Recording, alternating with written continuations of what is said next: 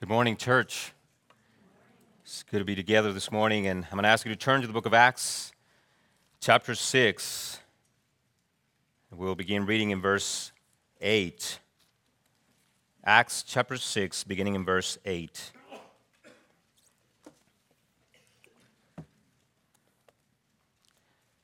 We'll read through chapter 7, verse 1.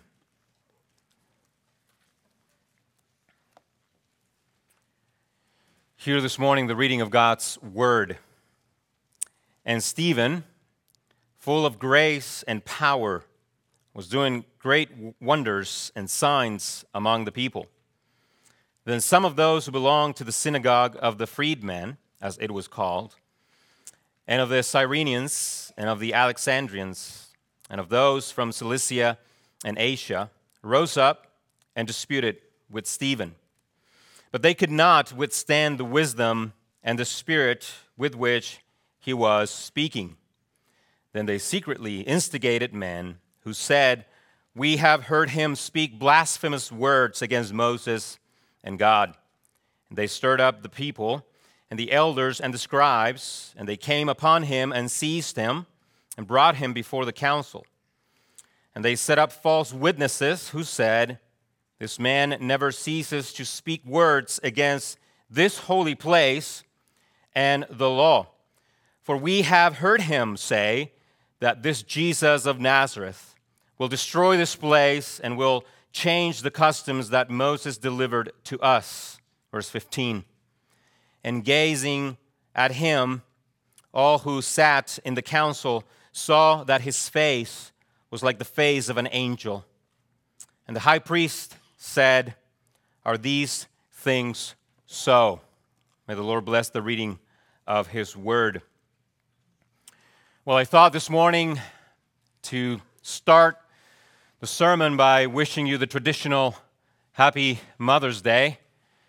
But then I thought to myself, I'm not qualified. I'm not a biologist. Apparently, we cannot even know what a mother is, what a woman is. I know that's a kind of a silly, extreme example of foolishness, and I will not entertain that. But sadly, we do live in a day in which even a Supreme Court justice nominee doesn't seem to know a basic truth what a woman is. So, how in the world could you celebrate Mother's Day?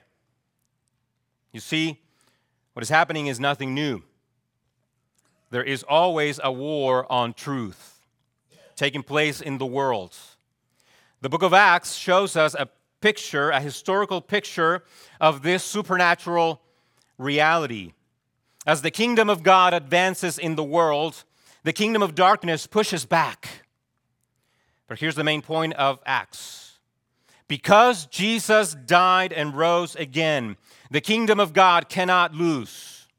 The kingdom of God will not lose, come what may. Christianity expands and Christianity grows and continues to move forward, not because Christians are special or we're smart, but because the one who sustains the Christian church has all authority in heaven and also the thing we tend to forget on earth.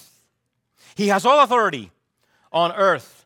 So those who fight against truth fight themselves, find themselves fighting against God Himself. So, beginning this morning and for the next several weeks, this will become clear. Now, with these things in mind, let us consider the main character of our story who will accompany us for a good while in the next few weeks, which is the main point as well in your notes if you're following along. Stephen a man attested by God. Stephen, a man attested by God. By now, we know something about Stephen. We know that he was a Hellenist, meaning he was a Greek speaking Jew. We also know that he was chosen by the Jerusalem church to be one of its first deacons. Moreover, Stephen is described in very specific terms. Chapter 6, verse 5 says that he was a man full of faith and of the Holy Spirit. If we add what we read in verse 3, then Stephen was also a man of good reputation and full of wisdom. Undoubtedly, Stephen was a man of exemplary character, a godly man, a man to look up to, a man whose faith was worth emulating. Now, having described his godly character and having given us a picture of true integrity in the life of this man, Luke now tells us how he lived, which takes us to verse 8. And Stephen, full of grace and power, was doing great wonders and signs among the people. It is interesting to note that when taken as a whole, the description of Stephen could be summed up like this Stephen wanted to be like his Lord and Master. Stephen was a man like Jesus. Consider how Peter himself described Stephen, I'm, I'm, sorry, Jesus, back in chapter 2, verse 22. As he was preaching, Peter said this of Jesus Men of Israel, hear these words Jesus of Nazareth, a man attested to you by God with mighty works and wonders and signs that God did through him in your midst, as you yourselves know. Do you see the resemblance in the description?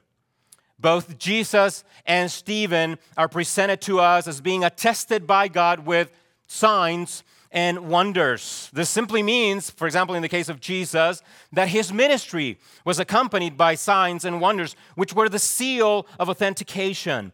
Jesus truly came from God. Likewise, now that Jesus has ascended into heaven at the right hand of God and has sent the Holy Spirit into the world, the disciples of Jesus are now given this supernatural ability to perform signs and wonders for the exact same purpose. We could put it like this Stephen was approved by God to be a spokesman of divine truth. The signs and the wonders were the seal of authenticity. Not only that, but this also corroborates Acts chapter 1, verse 8, where Jesus himself said before he ascended, and you will receive what? Power. You will receive power. Acts chapter 6, verse 8 says that Stephen was full of power. Once again, confirming that this is from God and that Stephen stood in historical continuity with the Lord Jesus. Jesus himself is the one empowering and sending Stephen to be a preacher of truth. Once again, Stephen is just another confirmation of what Acts is all about. What is Acts all about?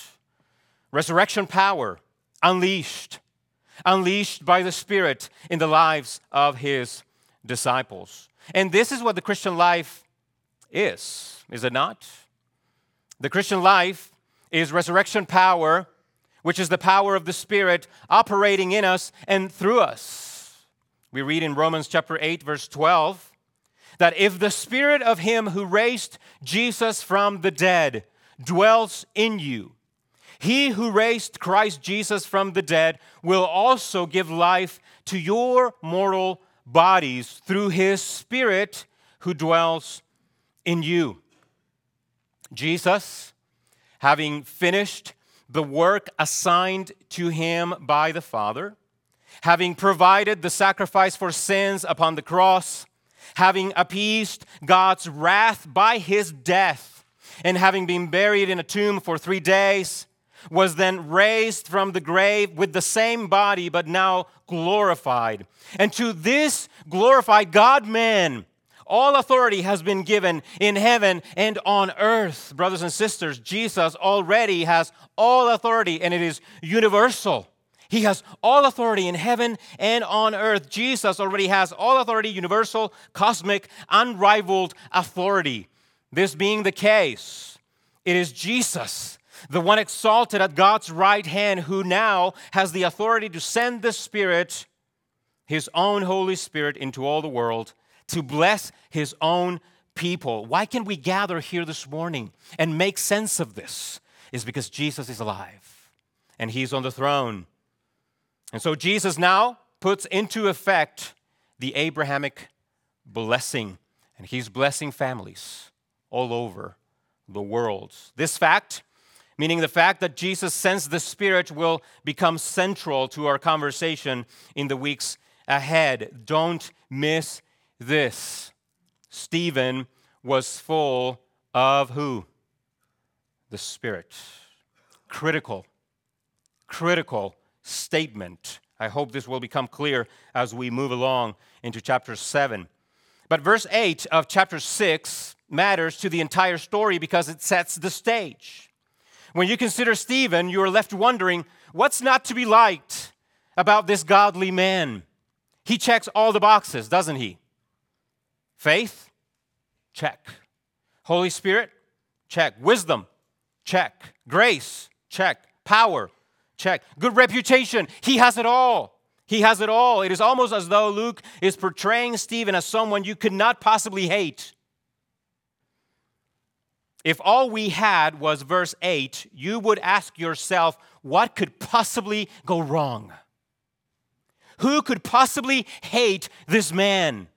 But then again, you have to think if hating Stephen seems like an odd thing to do, what could possibly be said about those who hated the Lord Jesus, in whom there was no sin, neither was there deceit in his mouth? Yet, the Bible tells us he was despised. He was rejected by man, as Isaiah 53 says. If this was the case with Jesus, should any of his servants expect anything better, any better treatment from the world? It was Jesus himself who, in John chapter 15, verse 20, said, A servant is not greater than his master. If they persecuted me, guess what?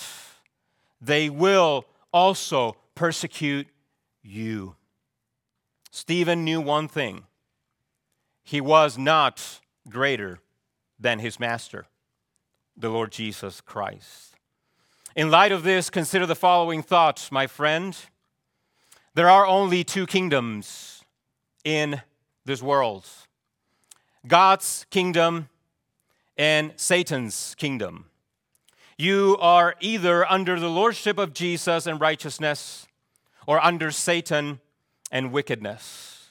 But what you cannot do is pretend to be neutral. You are always a slave. The only question is this who is your Lord? Stephen was a servant of Jesus. But the kingdom of darkness hates the Lord Jesus and it hates his truth. A fierce war has been waging ever since the events recorded in Genesis chapter 3. And so now Luke is going to give us yet another picture of what this war looks like against the truth.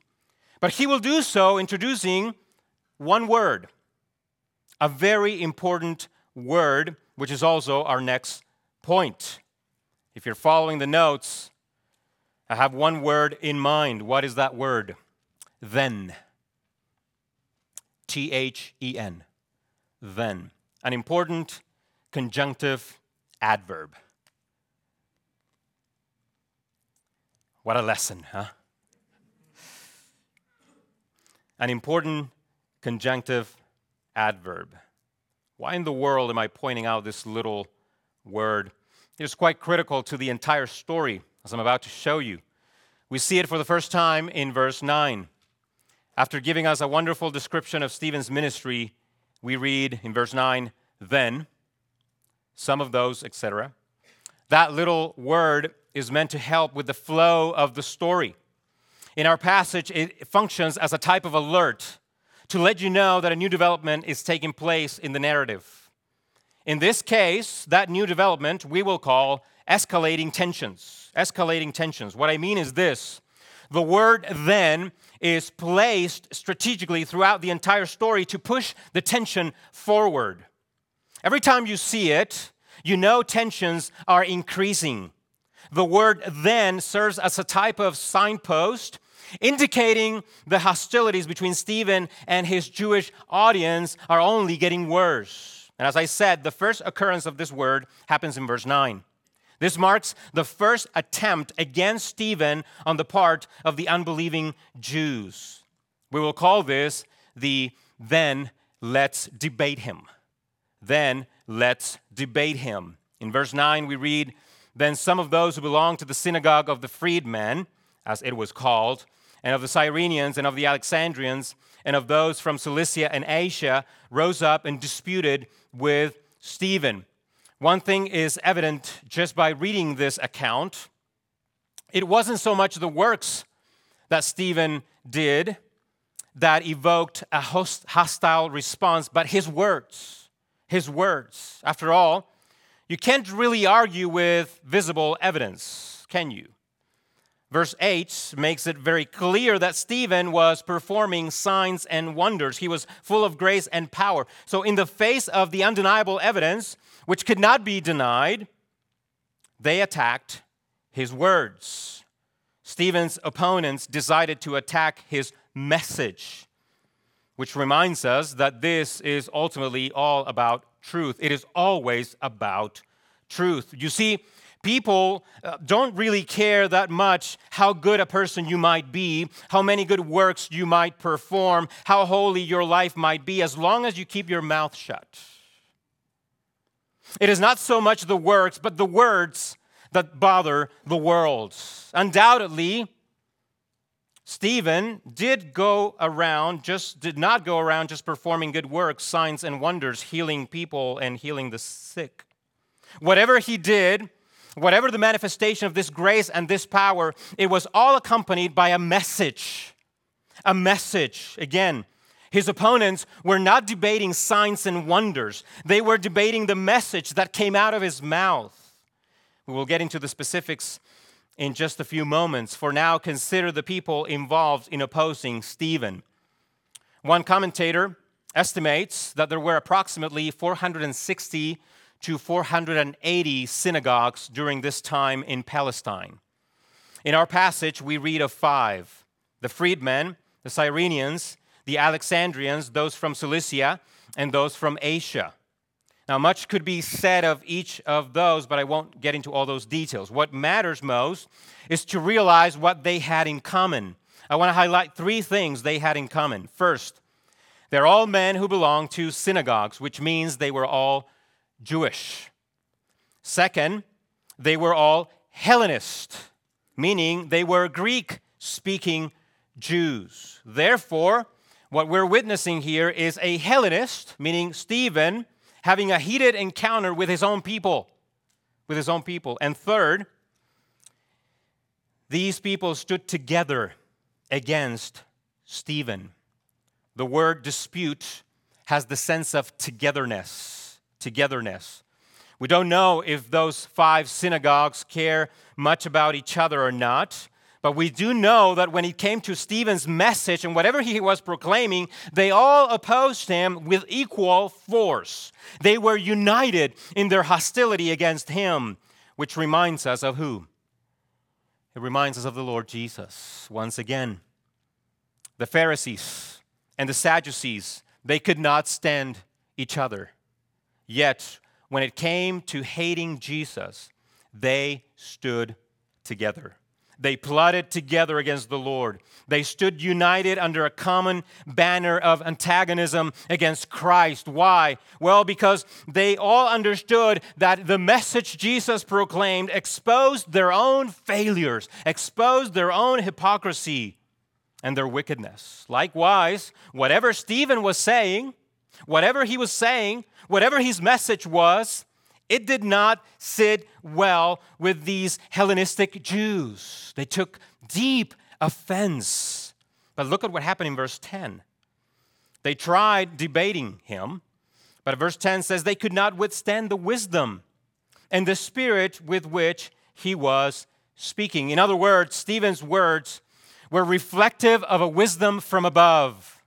It wasn't that Stephen was smarter or that he was better at debating people. Rather, he was given supernatural understanding. But this is not surprising. Anyone who has ever read the gospel accounts would know that this is precisely what Jesus Christ promised his disciples.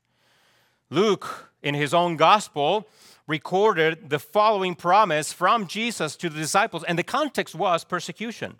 In the Gospel of Luke, chapter 21, verse 15, Jesus promised, I will give you a mouth and wisdom, which none of your adversaries will be able to withstand or contradict. How did Jesus fulfill that promise to Stephen? By giving him supernatural wisdom by the ministry of the Holy Spirit. So let me ask you this Who then, who was with Stephen as he preached? Well, Jesus by the Spirit. At this point in the story, you may not realize how utterly important that is. That as Stephen preached, Jesus was with him by the Spirit. It will become crystal clear why this matters so much as we enter into chapter 7, so stay tuned. So now we come to the second occurrence of the word then in verse 11, which marks the second attempt against Stephen. And as I said, when you see that word, you know tensions are escalating and the hatred towards Stephen is only getting worse. We will call this one, then let's frame him. Then let's frame him. It is clear that the Jews could not handle Stephen's words. Whatever it is that he was saying, they could not handle it. Debating Stephen proved useless and ineffective. Why? Well, because he spoke truth, spirit inspired truth. So the only weapon they had left against him was deception. And by the way, this is what darkness does. This is how darkness operates. Operates. Darkness does not seek the light. It hides from it. In the case of these Hellenistic Jews, they were not openly trying to understand truth. They hated the truth. They just wanted to silence it. And this is what darkness does. It doesn't want to debate. They just want to silence the truth. And we're seeing that all over the place today, by the way. It's everywhere. But it is at this point that we need to pay attention, very close attention to what is taking place. Verses 11 through 14 reveal why Stephen said the things he is about to say in chapter 7, beginning in verse 2. False charges are being brought against him, essentially two. We see them in verse 11. They falsely accuse Stephen of speaking against who? Moses and God. That's a pretty big deal. That's a pretty big deal. Big charges. Now, why are they doing this? Well, by doing this, they are opening the door to the charge of blasphemy, which, according to the Mosaic law, was punishable by death. By now, already, they want to get rid of him, they want to kill him. In other words, even before Stephen gives his lengthy speech in chapter 7, the Jews were already fed up with him to the point of murder. They want to kill him. Whatever he was saying, they wanted to kill him. So, through the recourse of violence, we see in verse 12 that they seized him and brought him before the council. What council was this? The same council that has been dealing with Peter and the apostles in the previous chapters. This is the same council before which Peter had already made a defense of the gospel. It was known as the Sanhedrin. The Sanhedrin. It was the Supreme Court of Israel. Even back then, the Supreme Court was having issues. Think about that. You couldn't get any higher than this. This council had the power to condemn someone even to death, although the power to actually execute was in the hands of the Romans. But this time, as we will see in the weeks ahead, they took matters into their own hands. Now, ha- having opened the door to the possibility of giving Stephen the death penalty due to blasphemy. In verse 13 and 14, we read the specifics of the false testimony that was leveled against him. They go from the general charge of blasphemy to the more specific charge. In verses 13 and 14, Stephen's opponents narrowed the entire issue down to the following.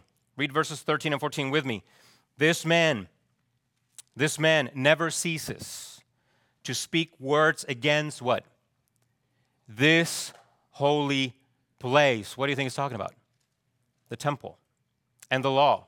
For we have heard him say that this Jesus of Nazareth will destroy this place and will change the customs that Moses delivered to us. the charge of blasphemy is narrowed down to two specific charges. He speaks against the temple, and he speaks against the law. Hence the word that I chose frame. Let's frame him. Here's what I mean. In the second then statement in verse 11, we see Stephen's opponents creating a false narrative, the sole purpose of which was to make him look like an enemy of the Jewish religious system, an enemy of the temple, an enemy of the law. Interesting. If you think about the charges themselves, they tell us precisely what Stephen had been preaching prior to this moment. Did you notice that? What did Stephen preach? Well, think with me. Who else talked about destroying the temple? And who else talked about fulfilling the law? Jesus. Remember? Right after cleansing the temple and driving the money changers away, the Jews asked Jesus a question. John 2:18, "What sign do you show us for doing these things?" In other words, who do you think you are? Jesus? By coming into this temple and cleansing it? Who do you think you are? Give us some evidence that you indeed have authority to do this, to cleanse the temple like this to said question, Jesus provided an answer. You're remembering this now. An answer they did not understand.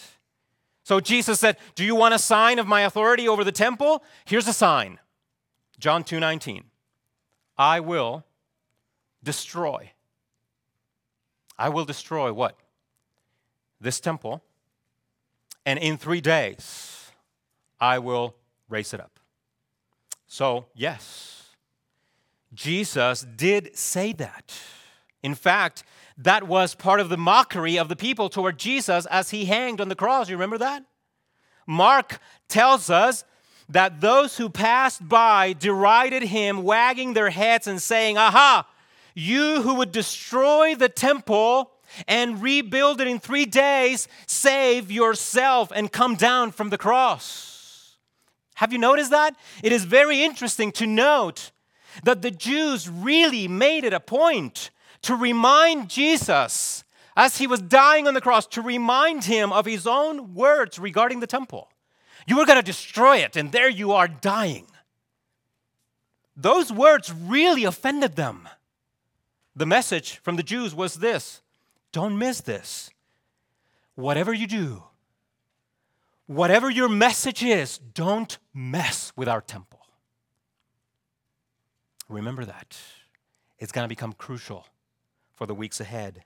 It really offended the Jews when Jesus spoke about destroying the temple and rebuilding it.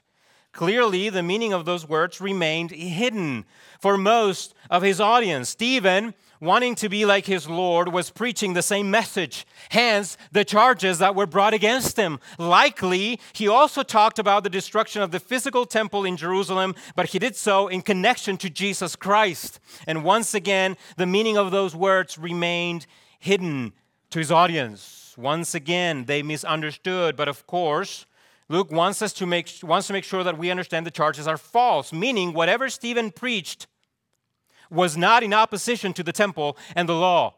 The Jews misunderstood, that's for sure. But what Stephen said was perfectly aligned with what Jesus himself had taught. The story was simply repeating itself. The same thing that happened to Jesus is now happening to Stephen, and the same message that led to the death of Jesus is now leading to the death of Stephen, is the same story.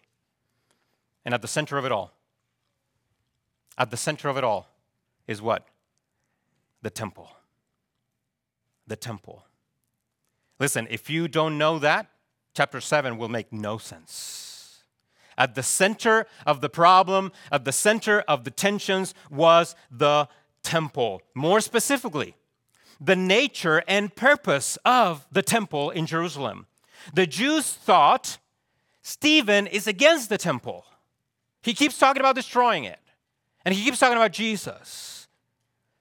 But is that true? Well, no, not at all. One commentator writing in the 1800s put it like this, and I quote Listen to this quote. Stephen set forth boldly the nature of the Old Testament system as a religion of the future. You need to be really thinking about this as a religion of the future and as incomplete in itself, as pointing always to the New Testament and therefore shadowy and transitory, ready to merge into the substance. End quote. Let me paraphrase. Here's my paraphrase of what he said in the 1800s. Don't try to understand the Old Testament apart from the New. You can't. You can't.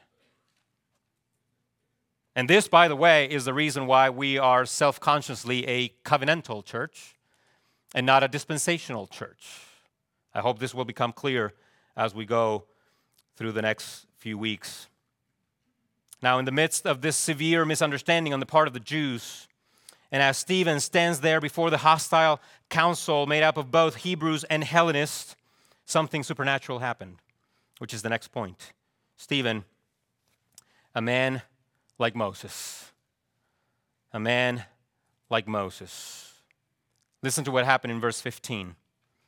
And gazing at him, all who sat in the council saw that his face was like the face of an angel. Now, please don't miss this. There was someone, there was someone in that council very important to the rest of the New Testament who was also witnessing Stephen's face shining like an angel. I'm speaking of none other than Saul of Tarsus, the one who will soon come to be known as Paul the Apostle. He was there. He was a part of this council. He was a part of the Pharisees, and he was watching. I believe he was there, he was listening. Little did he know that soon, very soon, he himself would be risking his own life for the same message and the same Lord Stephen preached. We'll get there in due time. But as the men of the Sanhedrin were gazing at Stephen, his face became angelic. What in the world do we do with this? Well, I think it is hard to deny the supernatural quality of this event. Luke does not want us, want us to miss it. Why is this significant? Here are some contextual clues. The bulk of Stephen's speech in chapter 7 will be about Moses. Beginning in verse 17 through verse 44, it was all about Moses. And what is he going to say about Moses? The fathers rejected Moses, just like the Jews are about to reject Stephen. The fathers thrust Moses aside, just like they are about to thrust Stephen aside. Moses will be central to Stephen's speech in chapter 7. Why is this relevant? When Moses descended from Mount Sinai after receiving the law for the second time, what do we see? Well, his face was shining, according to Exodus chapter 34. Why was it shining? It was to indicate that Moses was in true communion with God. Let me ask you this Do you think the Sanhedrin, the men who knew the Old Testament, and who were all about Moses, they would have remembered this? Do you think they would have remembered Moses? And now Stephen's face is shining. Why? And why now? Everything seems to point to the following. I believe this to be a communicating two things. God is supernaturally intervening, and He's communicating two things to the council. First, just like Moses' face was shining because of his communion with God, know for certain that Stephen is also in communion with God. Second, listen to this. Before you hear what Stephen has to say, know for certain that Moses himself agrees with him. Stephen will speak within the tradition of Moses. Therefore, if you hate him for it, then who do you really hate? Stephen or Moses? Could it be that the, your rejection of Stephen is just a reflection of the fact that you have already rejected Moses? Now, all this leads us to our next point of consideration council, man without words. Have you noticed? For some reason, the Jews always fail to ask the obvious question. When the apostles left the prison empty, no one asked, How did you get out? Remember that story? Now there's a man whose face is shining like the face of an angel before their very eyes.